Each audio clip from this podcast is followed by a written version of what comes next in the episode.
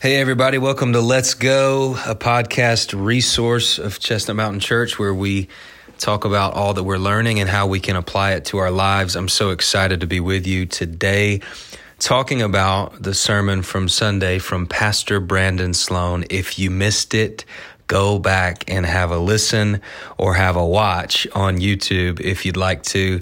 He did a, a fabulous job um, teaching us about having zeal for God.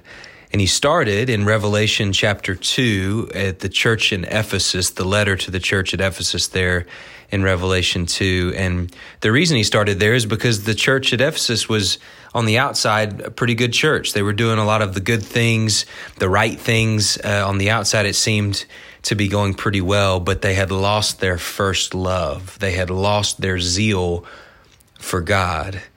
And the story, the parable that Pastor Brandon unpacked for us was in Matthew chapter 25. And this parable that we see was at a was at a wedding and the preparations that were being made at a wedding and we see all the people who were a part of the ceremony had these oil lamps.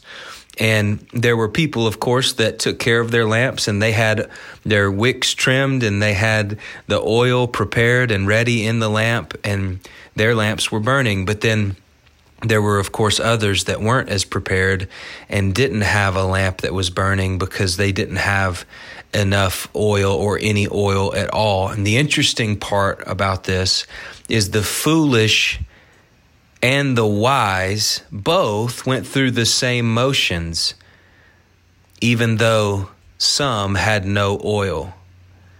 Some of them had lampstands. Some of them even trimmed their their wicks. Most most of most all of them took care of these little things. But the, ultimately, there if there was no oil, the lamp would not light and it would not stay burning. And we see this picture then of the foolish people, the fo- the foolish ones in the story that that were asking the wise ones for some of their oil to make their lamps burn.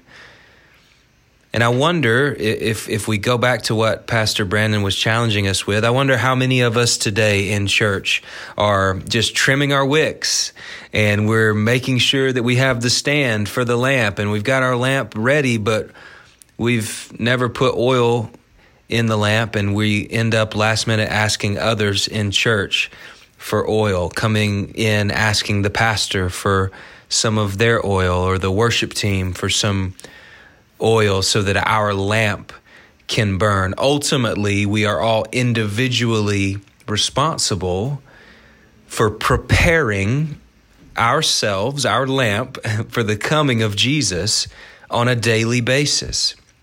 Do we have a longing zeal for him to come and, and, and for us to be prepared for his coming? Do we desire today to come and dine with him because he's made it possible for us to be with him today, not just in eternity after we die, but eternity starts now for the Christian?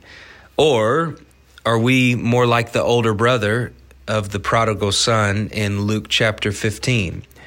He had spent his whole life doing mostly the right things. And when the younger son, who had gone away and, and wasted everything on what he wanted, when the younger son came back, the older son was mad. He wasn't happy. They were throwing a party for the younger son who had done everything wrong. What is this about? We're using my inheritance to throw a party for the younger son.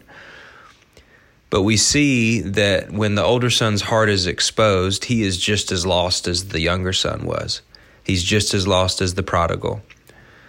And I wonder if Brandon, Pastor Brandon, was right when he said that we might be a lot more like the older brother than we want to admit. But when the older brother was standing outside, we see the father come out to him. And he heard his complaints and he saw that he wouldn't come into the party, but the father came out and showed mercy on him. And, and the father said to him, Son, all that I have is yours. It's always been yours come in and celebrate with our with our uh, with our younger son, with the younger brother.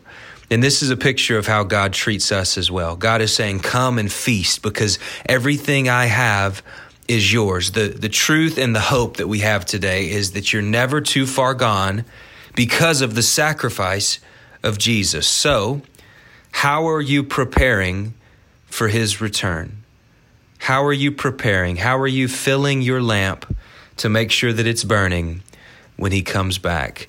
I love you. I'm grateful for you. I can't wait until we're back together uh, next time on another episode of Let's Go. Have a great week.